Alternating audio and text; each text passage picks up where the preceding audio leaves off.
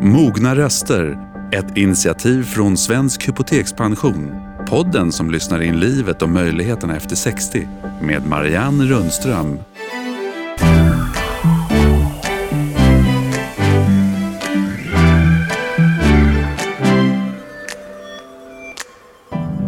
Hej och välkomna! Ja, midsommar har passerat och både sommaren och poddens lyssnare har mognat ännu lite till. Och har midsommarblomsten vissnat, ja då kan man alltid lita på folkets blomsterfavorit nummer ett. Lasse Anrell är strax här för att prata om sina favoriter, pelargonerna och lite andra av sina passioner. Och vi ska också välkomna författaren Karin Alfredsson. En bok om året har det kommit efter den ganska sena debuten. Men vi ska också prata om hur man startar om när livet tar helt oväntade vändningar. Karin miste både sin dotter och sin man under ett och samma år. Och mitt i semestertiderna så ska vi också prata resor. Världen har ju öppnat sig för ivriga resenärer igen. Vart vill 60-plussarna resa då? Ni möter Jörgen Fredriksson som ägnar all sin tid åt att arrangera resor som ska passa just målgruppen. Ja, då är det dags för en värmländsk stockholmare i poddstudion, Lasse Anrells vassa penna och tillika tunga har roat och retat upp mediapubliken genom decennier. Han har medverkat i mängder av paneler, skrivit och skriver kröniker i mängd. Det har handlat om Sikta mot stjärnorna, Floskeltoppen och inte minst så kommer nu också en tredje del i boken Skaffa dig ett liv 3.0 om livet och framförallt fotbollslivet som i många fall är ett och detsamma faktiskt med Hammarby. Vad kul det är att ha dig här! Tack snälla! Kul att få vara här. Ja, jätteroligt. Du har ju faktiskt en podd själv, Haverikommissionen med Anna Björk. Ja. ja så hur tycker du man ska börja en podd? Alltså, jag är ju ringrostig därför att våran podd har ju haft ett uppehåll på ett och ett halvt år eftersom Anna Björk blev, fick långtidscovid. Oj. Ung, dukt, skitduktig musikskribent på Svenska Dagbladet som jag älskar att jobba med. Och eh, hon är, hon är alltså långtidssjuk och är på väg tillbaka nu så jag hoppas att vi kommer igång snart igen, kanske redan i augusti. Mm. Men, men tråkigt, tråkigt att inte göra podd har det varit. Ja, det är kul att göra ja, podd. Och kanske kommer att gagna mig nu då att du inte kommer ihåg hur man börjar en podd. För... Nej, ja, men du, jag minns ingenting. Nej, men i presentationen här så fick jag ju inte med, komma på det här med pelargoner som kanske är ditt främsta kännemärke. Men när klappar hjärtat hårdast? Är det för pelargoner, Värmland eller jag... är det Bajen? Alltså, jag kan säga så här, hjärtat klappar inte hårdast för pelargoner. Eh, därför att eh, jag har blivit allergisk mot pelargoner. Jag har inga pelargoner kvar. Jag har fått göra mig av med alla. Vad händer med dig? Ja, ja, det, ögonen eh, svullnar igen och det börjar rinna och klia och svida. Det är vidrigt. Om man tänker på det så är pelargoner är ju alltså de har en stark doft och ja. utsöndring så att det är inte helt orimligt. Men det var en sommar när, när det var sjukt mycket sådana allergener eller vad det heter i luften. Och många människor utvecklade alltså allergier då mot olika saker. Och jag, jag löjligt nog ja. mot pelargoner. Jag hade ju två, eh, två balkonger fullproppade med fantastiska pelargoner. Jag ska inte skratta Vidrigt. åt det men ja, det livet, är ju... livet är motigt ibland faktiskt. Att det, ja. Just liksom att du är så himla känd för det där och sen ja. spelar de dig ett Du vet jag stöter ju fortfarande på tanter i 69-årsåldern som kommer fram och börjar liksom småragga och, och prata pelargoner. Ja, du, nej. skaffa dig ett liv 3.0 om hjältarna från söder. Den är så färsk så att jag tänkte faktiskt på den när jag gick hemifrån. Det luktar så här som en färsk bok. Luktar så här, väldigt speciellt. Jätte jättehärligt. Vi ska ja. återkomma till den. Men jag tänker också livet 3.0 då? Den tredje åldern som du faktiskt är inne i nu. Hur är det? Jag vet inte. Alltså, jag tycker ju att eh, jag är oförskämt lyckligt lottad i och med att jag är hyfsat frisk. Jag är rörlig. Jag går en mil om dagen ungefär i snitt eh, och klarar av att göra det utan några problem. Jag lyssnar på ljudböcker och eh, jag klarar av att dricka rosévin jag klarar av att resa och lyssna på opera och lyssna på musik och sådana mm. där saker. Jag klarar av det mesta eh, lika bra som för 10-20 år sedan. Lite, lite saggigare och lite tröttare men, men på det hela taget så tycker jag det går Oförskämt bra. Men Jag, gå en mil om dagen, det måste man nästan vara pensionär för att ha tid med faktiskt. Och det är några år sedan du slutade på ja, fast jag har ju levt det här livet. Jag har ju levt det här livet sedan 95 när jag började skriva sport på Aftonbladet. Att jag rår min egen tid. Så att jag, jag har alltid kunnat gått mycket och det, det har varit mitt sätt att motionera. Jag håller inte på med något annat så att det, det räcker så bra så. Mm. Är det en bra tid i livet då?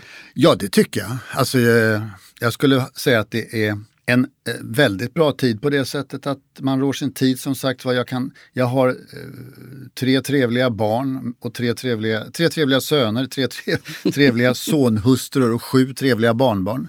Som jag hänger väldigt mycket med och eh, på, och, och sen har jag kvar ett antal jobb, jobb som jag gillar. Alltså. Jag skriver musik på ett ställe och jag skriver om Värmland på ett ställe. Och det, det är precis, precis så lagom mycket som jag vill ha och jag får betalt för det och jag, hej och hå. Det är, jag, jag tycker jag är Du har helt nöjd. kommandot över ditt liv låter, men det har jag verkligen. det som. Jag kanske får sparken från alla de här jobben imorgon men det vet man ju Men inte. det behöver du inte men ta ut i so förskott. far, so far Ja.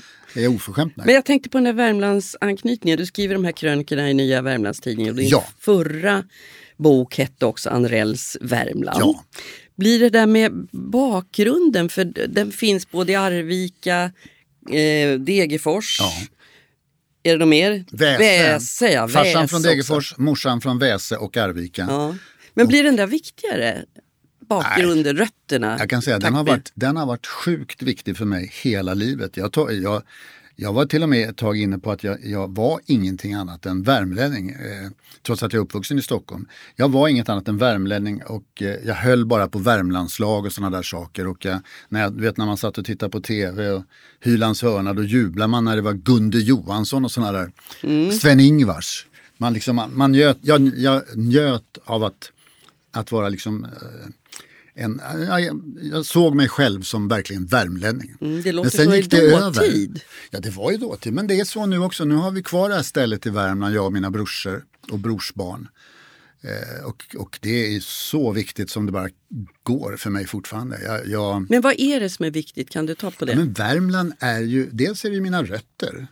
Eh, det, och nu finns det ju Facebookgrupper man kan följa eh, där, med andra människor också som har sina rötter i de här små byarna. Eh, och det, det tycker jag eldar på den här patriotismen.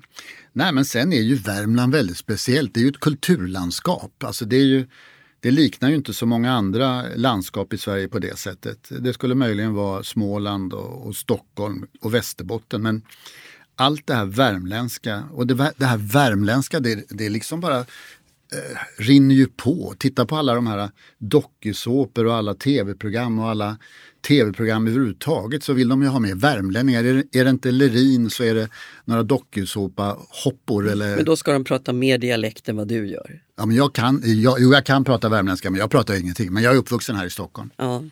Men du, om du nu, du säger att du har värmlänning har du alltid varit, men nu kommer ju din bok om, om Bajen. Ja, Men hade du varit en riktig patriot så hade du väl varit rödvit snarare i pappas färger i Degerfors? Ja men det var jag just, jag var ju det väldigt mycket. Jag var till och med och såg Degerfors med pappa och pappas, farsans patienter på Långbro. Mentalsjukhus eh, var jag och såg eh, Degerfors mot Djurgården på Stadion en gång och det tyckte jag väl var sådär. Eh, men jag höll ju på Degerfors men sen var det en kompis som tvingade med mig på Hammarby en gång.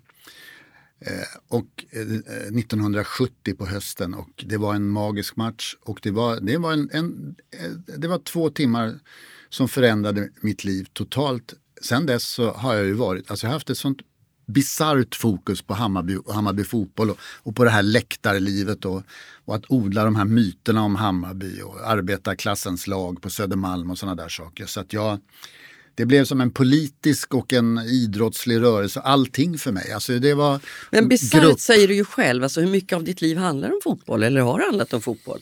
Ja, det har handlat, alltså mitt välbefinnande har till en bisarrt stor del handlat om det här med hur det går för mitt lag.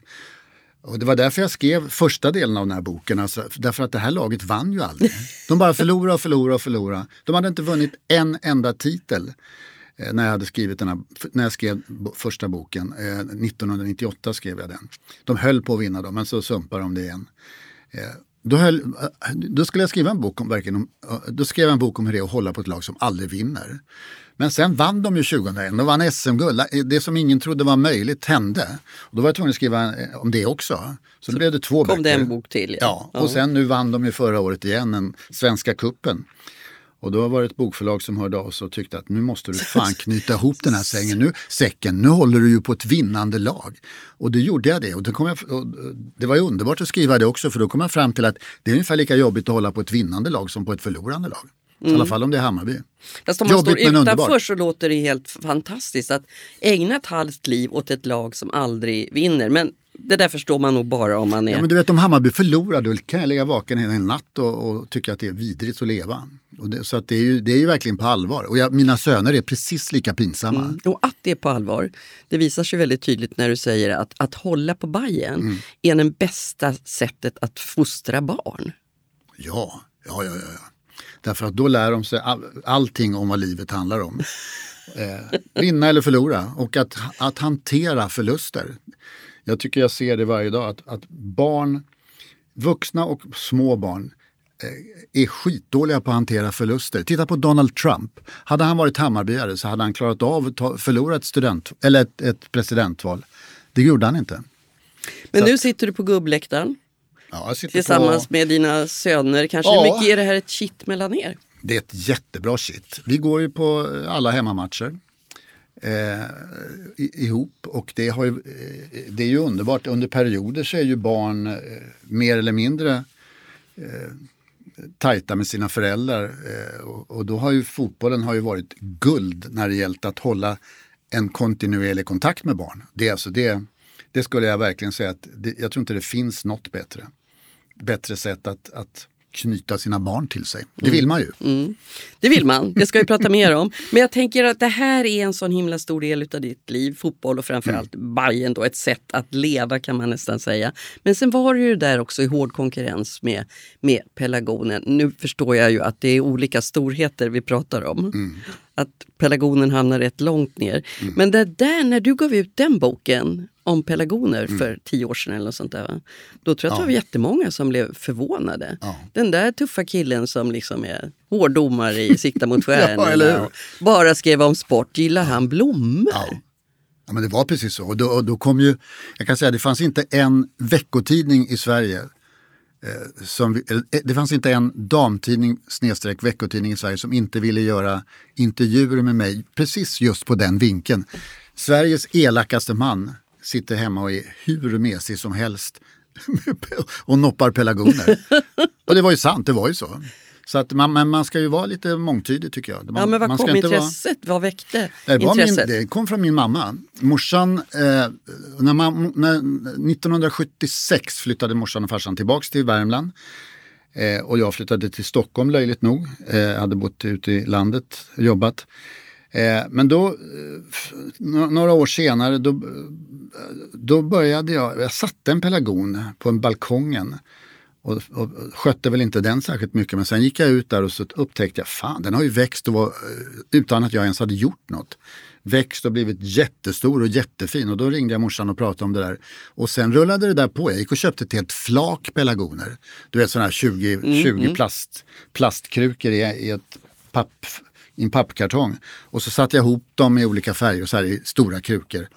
Och morsan, eh, jag frågade morsan till råd och sådär. Och sen så vi kunde prata varje dag om hur de här pelargonerna utvecklats och det var hur kul som helst. Jag fick ärva några pelargoner som morsan hade köpt, bland annat en som hette Slussen kallade hon den för att hon hade köpt den där.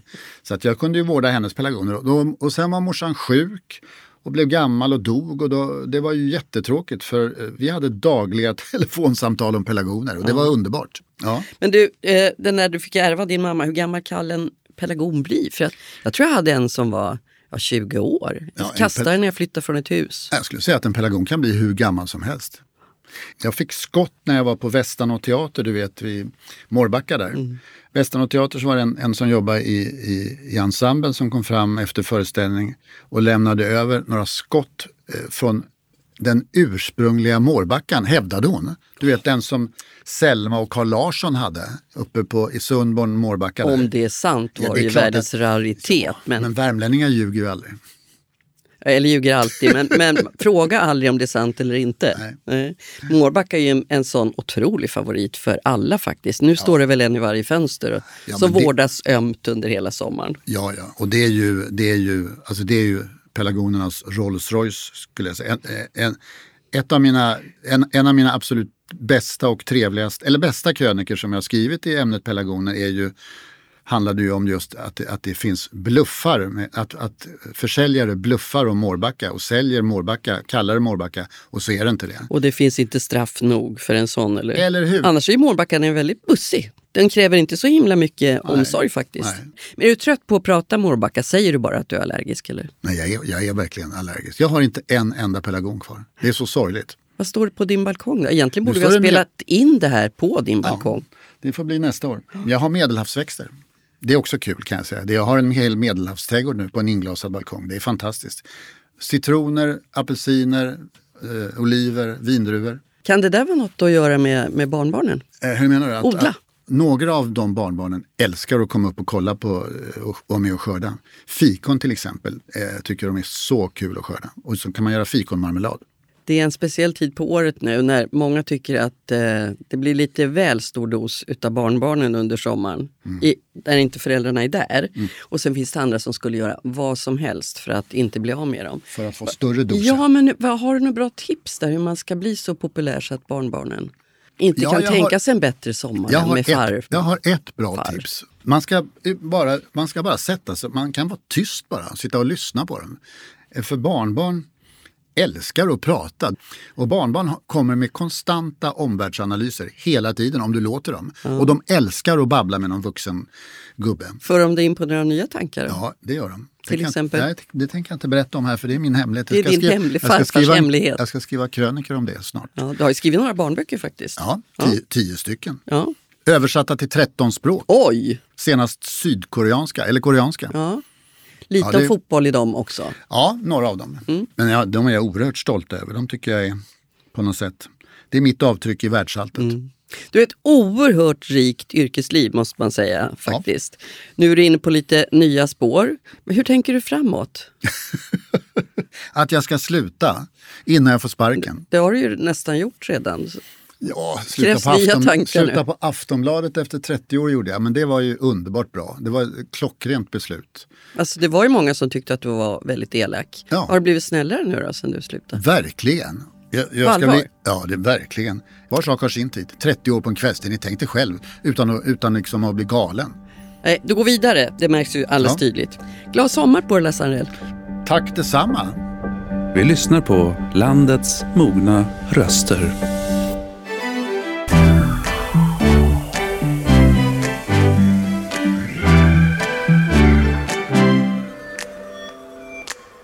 Ja, då ska vi träffa en gäst som publicerat en bok om året sen hon ganska sent i livet faktiskt, efter många år i journalistiken, debuterade som författare. Skrivandet har blivit en nödvändighet i personliga kriser också, så kanske kan Karin Alfredsson lära oss lite om hur man klarar stora förändringar som ju många är med om lite högre upp i åldrarna. Varmt välkommen Karin! Tack. Ja, du har ett långt, långt eh, yrkesliv som journalist bakom dig. Och sen har du som sagt har släppt väldigt många böcker, en om året sedan du debuterade. Är du mest författare eller journalist idag? Nej, nu är jag nästan bara författare. Nej, Jag gör väldigt lite vanlig journalistik. Men det steget du tog då, när du la mer eller mindre av journalistiken och blev författare. Det gjorde jag ju inte först, för det vet man ju inte. Alltså, för mig började alltihopa i början av 2000-talet när jag som reporter och som eh, mediekonsult hade tillbringat mycket tid i eh, södra och östra Afrika. och blev väldigt upprörd över katolska kyrkans sätt att agera i den delen av världen. I förhållande till allt som hade med kvinnors rättigheter att göra. Alltså sexualupplysning, äktenskap, eh, eh aborter, allting sånt så var katolska kyrkan en stoppkloss eller ett hinder eller en som faktiskt helt förändrade livet för många kvinnor. Och jag tyckte att det här var jätteupprörande och jag hade tyckte samtidigt att i Sverige så tyckte man att katolska kyrkan var lite mysig och lite häftig. Och en hel del kändisar hade blivit katoliker. Och, och jag tänkte att jag måste berätta den här historien så att jag skrev vanliga artiklar och jag var med i någon debatt och sådär. Men jag tyckte att jag ändå liksom bara nådde dem som redan visste. Och då var jag tvungen att, eller så tänkte jag att man måste kunna göra det på något annat sätt. Och då hade Lisa Marklund då debuterat och skrivit sina böcker som ju handlade mycket om våld mot kvinnor. Eh, så jag tänkte att man, om man kan skriva en deckare som man liksom lurar på folk det här, den här berättelsen, den sanna berättelsen. Eh, fast i en annan form. Så att eh, då försökte satte jag igång och det var ju verkligen inte lätt gjort. Och jag trodde att det skulle, jag, jag kunde ju skriva tyckte jag. Eh, och det kanske jag kunde, artiklar. Men att skriva en eh, så här, ja, 350 sidor roman, det är något annat. Det är något helt annat. Mm. Eh, och den här kom ut då 2006, den första, som handlar om läkaren Ellen Elg. Eh, och för den så fick jag Deckarakademins debutantpris. Och det betyder ju två saker. Dels så hamnade jag i deckarhyllan, vilket nog var bra Ja. eh, försäljningsmässigt och eh, med tanke på mitt, min skumma avsikt att lura på folk en berättelse. Men också att jag fick fortsätta. Så att, ehm, men jag har faktiskt haft ett uppehåll på fyra år. Det var när jag jobbade som biståndschef i södra Afrika. Mm. Du har ju gjort väldigt mycket och, jag tänker då på de här exemplen som du drar nu, Zambia och, och när du var biståndschef i, i Afrika. Så har du liksom tagit de där stora kliven och gjort helt andra saker. Är du en förändringsmänniska? Ja, absolut. absolut. Och jag är ju en sån som eh, inte har stannat särskilt länge på mina arbetsplatser heller utan eh, blir liksom less och ska vidare ganska snart. Vad är, vad är det? Vad är det som drar? Det är nog förändring, eh, det är eh, utmaning. Det är att göra något eh, svårt. Det är faktiskt väldigt mycket det. Att, att det ska bli lite krångligt. När någonting är lätt och går på räls, då är det inget kul. Fast det är ju väldigt många, just lite högre upp i åldrarna, annars som lutar sig lite tillbaks och så väljer man den, den enkla vägen. Och du möter utmaningarna istället. Ja, sen går det ju bättre eller sämre. Jag, menar, jag är verkligen inte nöjd med alla mina insatser och alla mina inhopp överallt. Eh, men jag har ju lärt mig något på allting och eh, jag tror inte att det har varit någon katastrof någonstans. Nej men vad har du vunnit på att våga ta de där kliven, att göra stora förändringar? Och nu pratar vi om du har kunnat, ja som du har haft styr på själv. Ja, alltså jag har väl vunnit ja, förändring. Alltså det, det går inte att säga. Det är, för mig, för, för min person, eh, så har jag ett behov av att det ska hända nya saker. Eh, många andra skulle kanske bara tycka att det var hemskt. Så jag vet, jag, vet, jag kan inte svara på vad jag har vunnit. Nej. Jag bara... Men tänker du fortfarande så nu när du börjar närma dig 70? Ja, jag tänker så. Jag har en, en ny idé nu som, som vi har börjat knåda. Som eh, jag inte vet om det blir något, men som är en, eh, ja, ett nytt område, ett nytt ämne. Ja. Mm. Ständigt på väg med nya projekt. Ja, Det är så häftigt. Jag, Jag vet när att jag vi inte kan prata pra- om det här, jag berättade det för någon, så då sa jag också att men herregud, jag ska ju fira 70 nästa år, då kan man väl inte liksom göra något helt nytt. Men det kanske man kan. Ja, men var, varför tror du att den tanken överhuvudtaget kommer? Att bara för att du fyller 70 så skulle du inte kunna göra något nytt? Det är väl för att det är så många andra som eh, inte gör det. som går i pension och som blir, är nöjda med det. Mm. Tar hand om barnbarnen och går på teater ibland. Ja, men det skulle du ju kunna göra. Ja, men jag försöker göra det också. Livet har flera sidor. Ja. Nu är det ju inte alla förändringar som man rår över själv. Och du har ett sånt eh, väldigt svart år bakom dig nu sedan ett par år tillbaks när du under ett och samma år miste både din dotter i en trafikolycka och din man sedan 48 år. 47. 47, ja. Jag hann aldrig bli 48. Mm. Men vad var det som gjorde att du tog dig vidare från en sån händelse? För då tänker man ju ofta när man läser om sådana här saker, man tänker, men gud, jag skulle aldrig komma vidare om det hände mig. Alltså för mig var det väl så att det, jag behövde göra saker för att komma vidare. Hade jag eh, bara satt mig ner och tittat på en vägg så hade jag väl... Nej, men jag, hade ju inte, jag gör ju inte det. Jag gör inte så. Eh, jag eh, började nästan på en gång med att sälja vårt gemensamma sommarställe som var för stort och för krävande och för dyrt och för allt möjligt. Eh, och dessutom naturligtvis belamrat med en massa minnen. Men är inte det positivt? Är det inte de man snarare vill kanske ha kvar? Jo, Var men jag menar, Janne kommer ju inte tillbaka för att jag sitter i 200 kvadrat eh, gammalt hus. Eh, så att jag tog itu med det nästan på en gång och det eh, krävde ju en massa energi. Så att det är också ett sätt att, att gömma sig. Att, eh, att, att se till att vara upptagen. Mm. Att se till att ha saker... Ja. Sen gjorde jag, gick jag förra sommaren, alltså första sommaren då utan Janne, så gick jag på en kurs i improvisationsteater på Fridhems folkhögskola en vecka. Jag var... skrattar för det finns inga stoppknappar. det var jätteroligt. Ja. Det var jätteroligt. Eh, och eh, då får man lära sig att en grundregel om man ska gå på improvisationsteater eller om man ska spela improvisationsteater ihop med någon annan person så är det att eh, vad den andra än säger eh, så säger man ja. Och säger man. Eh, alltså, då säger ens motspelare nu är vi på Kebnekaises topp. Och då svarar jag ja. Och nu ska vi gräva oss ner till Kina. Eh, och då svarar den andra ja.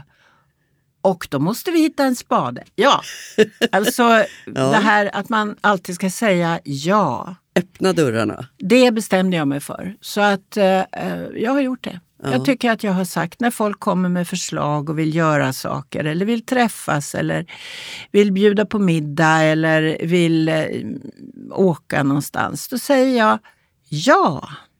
Och det har jag haft väldigt mycket glädje av. Mm kan nog många ha faktiskt. Mm. Det kan man spara i sitt, i sitt minne. Mm. Säg ja. Ja. Men det här stora sommarstället som du sålde då, som ni hade haft länge och så rymde barn och barnbarn och sådär.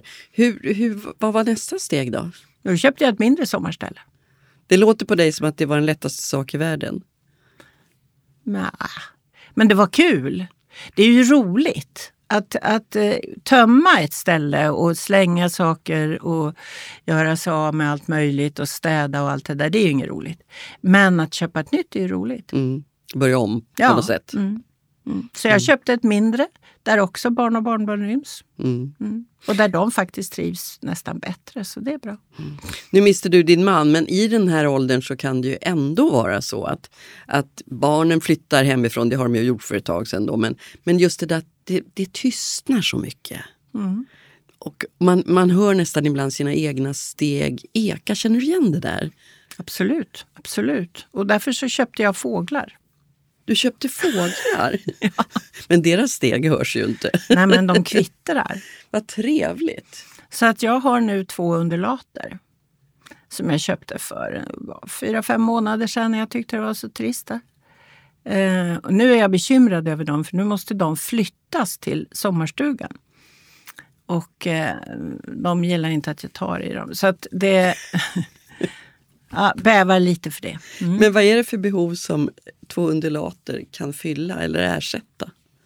Nej, det är bara att de låter och att det är någon, alltså någon som man kan säga hej till när man kommer hem.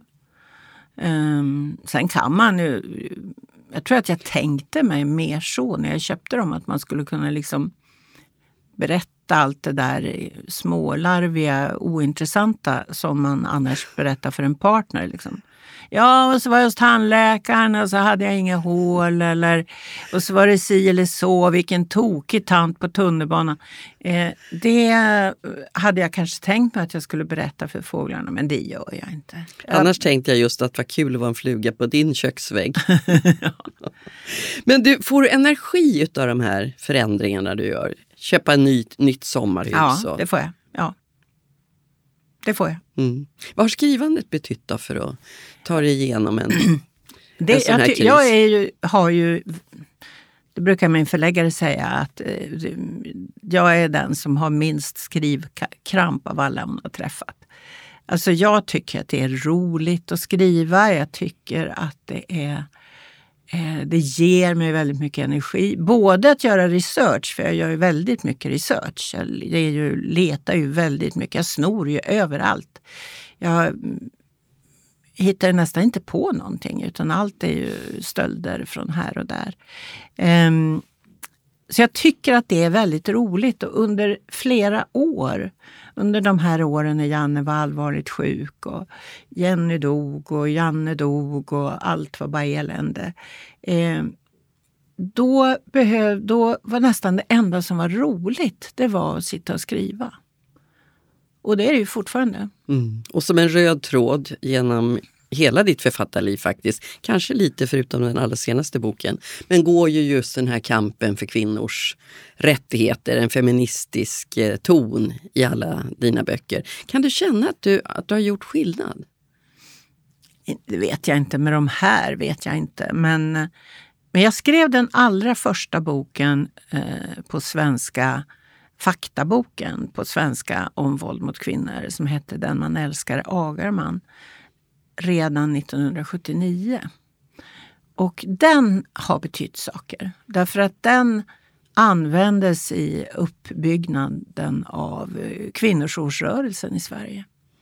Eh, det var ju mer tur än skicklighet men det var väldigt, eh, det betydde mycket. Mm. Och jag har ju träffat väldigt många som såna här pionjärer i kvinnojoursvärlden som säger att den där boken betydde jättemycket. så.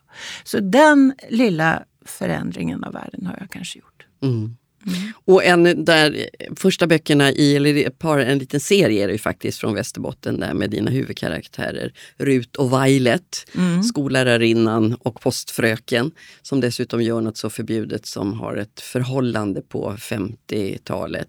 Det där utspelar sig i dina hemtrakter. Och när du pratar om att du gör väldigt noggrann research, hur mycket betyder det att man känner när du som författare, att du känner trakten du, du är i och känner landskapet? Och... Det betyder ju jättemycket att jag vet hur, hur det är på, jag vet hur, hur det är när det är riktigt kallt. Jag vet hur det är när plogbilen kommer. Jag vet hur, eh, hur det ser ut när, när hösten träder in. Jag vet hur Eh, ja, sen är det ju så att den här boken utspelar sig innan jag är född. Eh, så att det är också mycket som jag inte vet. Det är ju, det jag brukar säga det att det är, man ska, varenda gång någon ska göra något vanligt, som att koka kaffe, så måste man ta reda på, ja vad hade man för sorts kaffe då? då? Hade man, eh, köpte man kaffebönor? Behövde man rosta dem? Behövde man mala dem? Vilken sorts kaffepanna hade man? Eh, kokar man om på sumpen flera gånger? Hur, ja, alltså varenda liten detalj. Eh, vem kan ha haft kylskåp och vilka hade inte kylskåp? Vad Eh, hur många bilar fanns det i byn? Eh, hur ofta gick bussen? Mm. Alltså, såna har du där roligt saker. när du Jag har roligt när jag gör sånt och jag är väldigt, väldigt mån om att det ska vara rätt. Mm. Att ingen ska kunna komma och säga att nej, så där kunde det inte ha varit. Och i din allra senaste bok, eh, Någon som vill dig illa, från någon som, Från någon som vill illa så, så har du ju lämnat lite det här temat. För den utspelar sig på något så högaktuellt som på ett svenskt sommarkollo. Mm. Men handlar mer om övergrepp, hämnd. Mm. En helt annan inriktning. Hur kom det sig?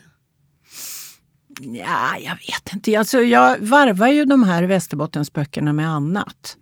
Eh, också för att de är så researchkrävande, eh, Västerbottensböckerna. Så att, eh, och den här historien, eh, alltså egentligen så finns det ju alltid någon sorts politisk bakgrund eller vad man ska säga. Eh, eh att jag, jag tyckte att det var intressant med det 70-tal där jag själv levde och var aktiv. Eh, där allting skulle vändas upp och ner. Där man från att ha haft ett auktoritärt system där lärare och föräldrar bestämde över Eh, sina barn eller andras barn och eh, där eh, din vilja står i skogen och växer. Så i, vissa sammanhang, verkligen inte i alla familjer och verkligen inte i alla överallt.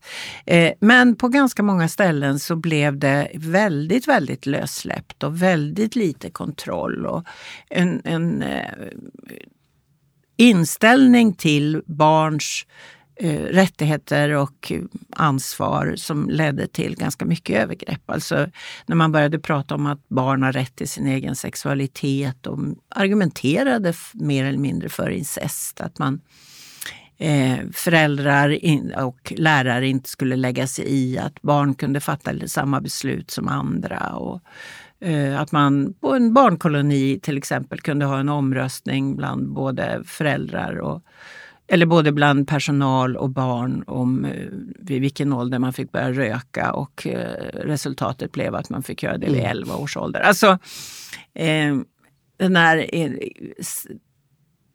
det som kallades demokrati som egentligen var att föräldrar och an, andra vuxna släppte sitt ansvar att abdikera det som vuxna. Så, eh, det är ju det den här boken handlar om kan man säga. Och då är det några barn som far väldigt illa på den här kollon och sen så hämnas de som mm. vuxna. Rätt ruggig faktiskt.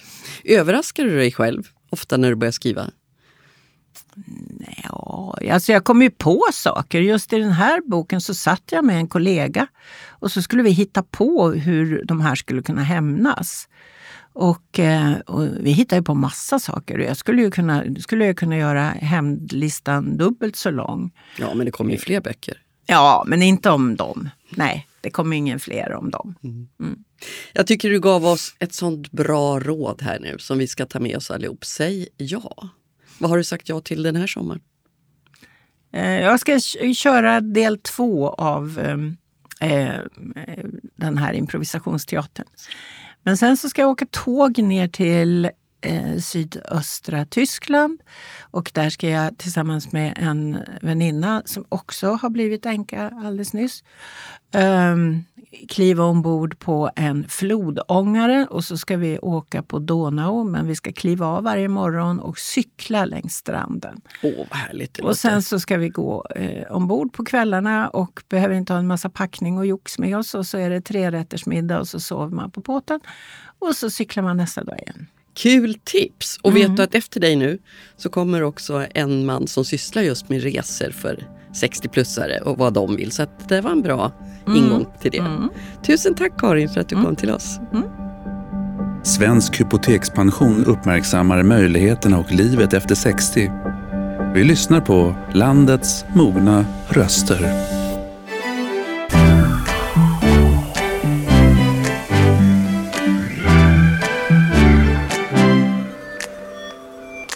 Vi är mitt i sommar och semesterperioden och glädjande nog så kan vi ju den här sommaren faktiskt prata och inte minst tillfredsställa reslusten igen. Fyra av fem seniorer reste regelbundet innan allt tvärnitade under pandemin. Men vart vill 60-plussarna resa nu och vad bjuds? Ja, vart är vi på väg säger jag till Jörgen Fredriksson. Välkommen! Tack så mycket! VD på Världens Resor. Ja, det har varit en, en tuff tid för resebranschen nu. Ja, det har varit enormt tufft naturligtvis eftersom vi, ju, vi hade ju inte en resa ute på åtta månader under en period. Mm. Eh, men vi, vi valde att bygga om företaget kan man säga och satsa på sånt som är, ligger närmre till hands och bygga massor av resor till Norden och till viss del i Europa som vi inte hade tidigare. Så att det har varit en rolig och kreativ period för att vi satsade på det och sen så nu så har vi ju sett att resorna går också. Har, har resenärerna förändrat sina resvanor tror du när vi så smått börjar röra på sig igen nu? Ja, men det är klart att det har. Nu hade ju inte vi så mycket resor på närmre håll tidigare så att det är klart att de resorna kan du inte se hur de bokade tidigare. Men vi ser ju generellt att folk åker på närmre håll och så är det nog fortfarande. Det tar lite tid innan man vågar boka in sig för att åka på de stora långväga äventyren igen. Men det är ju det som vi har jobbat med tidigare. Men de där näraliggande resmålen och sin kanske allra närmaste områden omkring Sverige. Det, det har vi ju verkligen upptäckt väldigt många också. Märker ni av det? Absolut. Ja, det har vi gjort. Vi har ju gjort massor av resor i gamla industrimiljöer. Vi har åkt från Höga Kusten upp till Kiruna och vi har, gjort, vi har chartrat en massa olika tåg som vi har åkt runt i Sverige.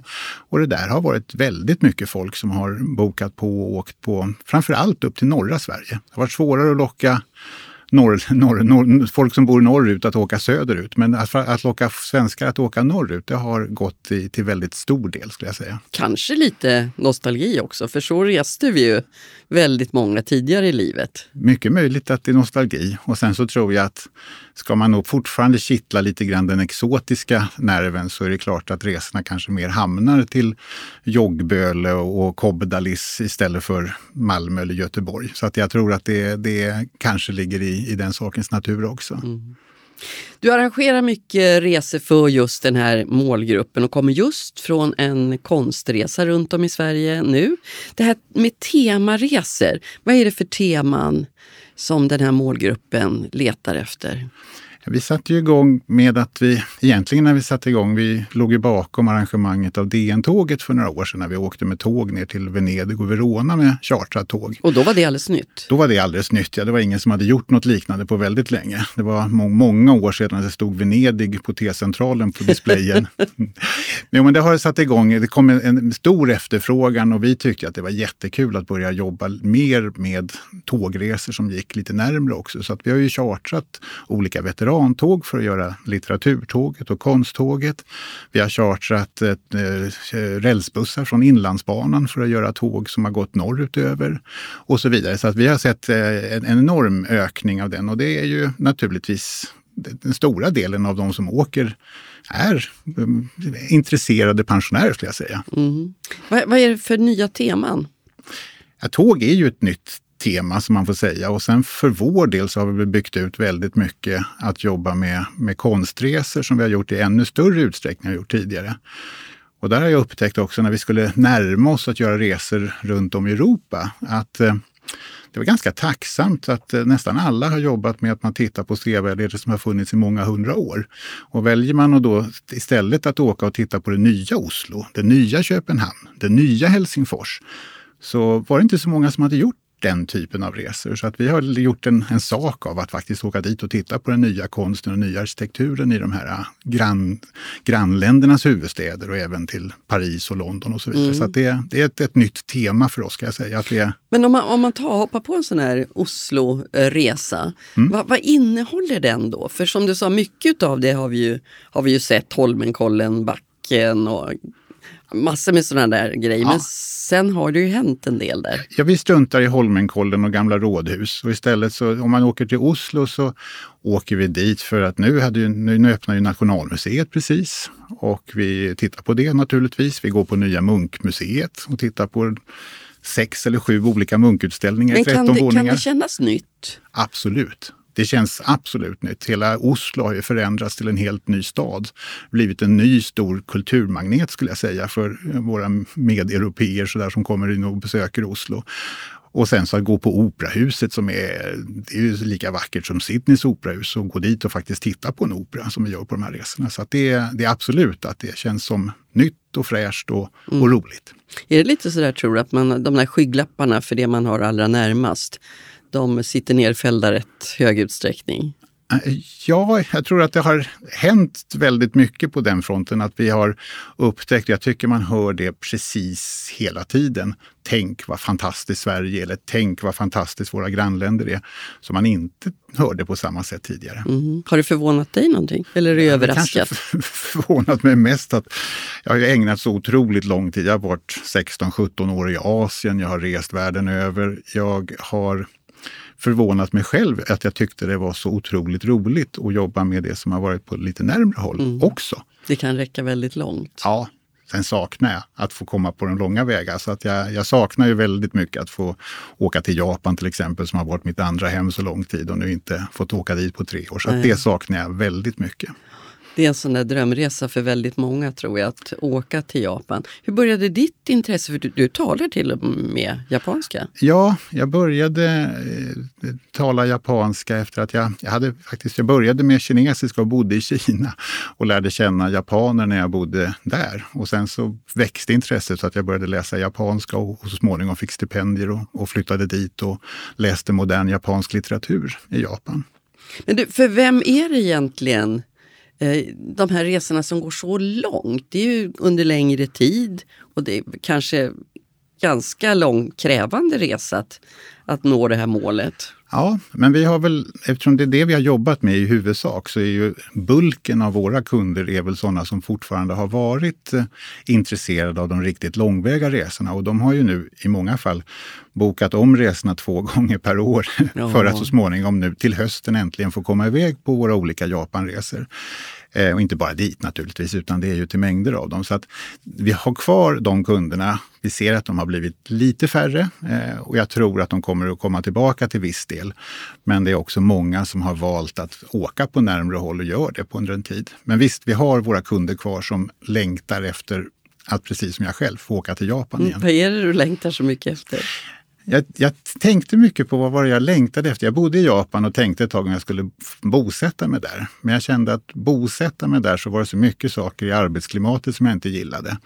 Så att det jag älskar med Japan är väl egentligen oaserna. Att, att komma dit, att hitta de små matställena för åtta personer. Den lilla jazzklubben med sex stolar. Den lilla trädgården med sparsmakad eh, utstyrsel eller den lilla heta källan. Japan är ett fantastiskt land att utnyttja oaserna, men kanske inte lika vänligt just att bo i, tycker jag. Alltså, mm. så att jag, jag, älskar det jag har, har haft under så lång tid, att få åka dit och njuta av det som är det speciella med Japan. Mm. Nu pratar vi ju av naturliga skäl, vänder oss till en lite äldre grupp i, i just mogna röster. Men eh, ofta människor med ganska höga krav på bekvämlighet och så. Kan, kan ett tågresa lite längre tid motsvara det? Ja, det tror jag. Det, det, är klart att alla tåg är ju inte eh, Orientexpressen. Så att det, det, är klart att man måste nog acceptera att man kanske inte kan duscha precis hela tiden och man kanske inte kan, så att man får, man får dra ner lite på bekvämligheten. Mm. Men eh, sen beror det lite på hur tågresorna ser ut. Ibland så är det ju kortare tågresor man gör om man bor bekvämt på hotellen. Men, men när, när, i de fall vi bor på, hotell, på, på tåg, tågen så är det en lite eh, mindre komfort. Men det tas igen av att det är sån charm och tradition och något som jag tror vi längtar efter. Mm. Är det en krävande resgrupp där?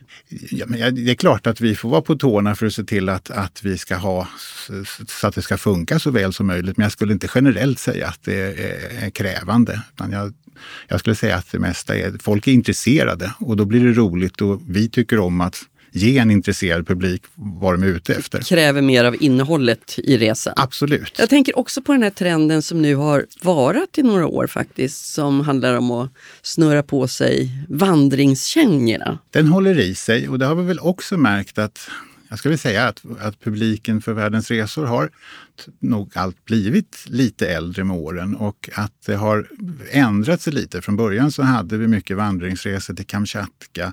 Vi gick över Himalaya, vi bodde i tält. Oj. Vi har väldigt lite tältresor kvar så att nu gör vi mer resor som jag skulle kalla för strövtåg där vi bor, alltså man går och, och bor någonstans. Det är kulturvandringar. Visst, vi är i Himalaya men då väljer vi fortfarande att bo på ställen över natten och inte bo i tält.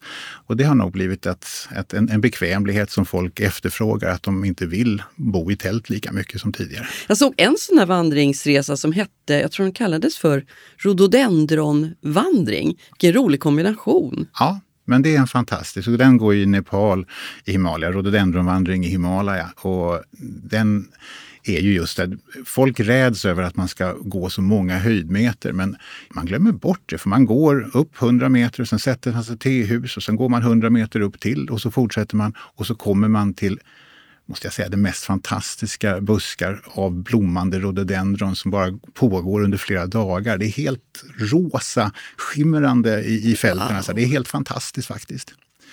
Så det gör vi. Det, är en det del där av låter en... annars rätt strapatsrikt. Man brukar ju prata om Himalayan flat och då är det fortfarande att man går ganska brant uppför. Så att det är sina håll så går man, men det är inte så många kilometer. Däremot så är det ganska brant så att man får vara beredd på att det blir, men att man gör det utspritt på ganska lång tid. Och så har det hittills, vi har alltid sagt att det finns alternativ, du kan bo tidigare. Hittills har aldrig någon utnyttjat det. Mm. Och då har vi ändå haft med oss folk som har varit uppemot 80 år och så vidare. Vad är den roligaste resa du själv varit på?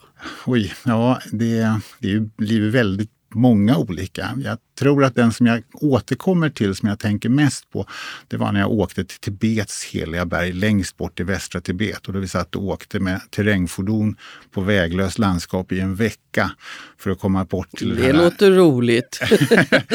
ja, eh, och sen så kom man dit och så samlades hela tibetanska byar för att göra en pilgrimsfärd runt det här heliga berget. Oj. Och man gör sig fri från alla forna och framtida synder när man går ett varv runt det där berget. Och jag har kommit tillbaka till den. Jag frös, jag, jag, det var långa transporter, men det var en fantastisk resa. Mm. Men det finns så många olika på olika sätt som är gamla drömresor och nya drömresor. Ja, ska vi ta den, den nya då? För nu är det semestertider. Om man nu har jobbat med det här som du i en stor del av ditt liv. Vad reser du? Vad blir ditt drömmål? Hade jag kunnat så hade jag åkt till Japan, men än så länge så är det gruppresorna som tas emot. Så att jag hade åkt till Japan om jag bara hade ja, fått men vad för ska det. du åka? Jag kommer åka till Azorerna. Ah. Det blir um, årets uh, drömresa. Att få åka ut till de här fantastiska vulkaniska gröna öarna ute i, i, i Atlanten. Det, det blir årets sommardrömresa. Mm. Du ska ha varmt tack för att du kom med dina tips för nu som sagt var är ju världen öppen för oss igen. Och ja, det är så härligt. Det är verkligen härligt. Tack så mycket för att jag fick komma. Tack mm. Jörgen för att du kom till oss. Vi säger tack för idag och önskar våra lyssnare en härlig fortsättning på sommaren tills vi hörs igen. Mogna röster är ett initiativ av Svensk Hypotekspension, redaktör Jesper Tillberg, Oliver Börnfeldt är ljudtekniker och jag heter Marianne Rundström. Vi hörs igen.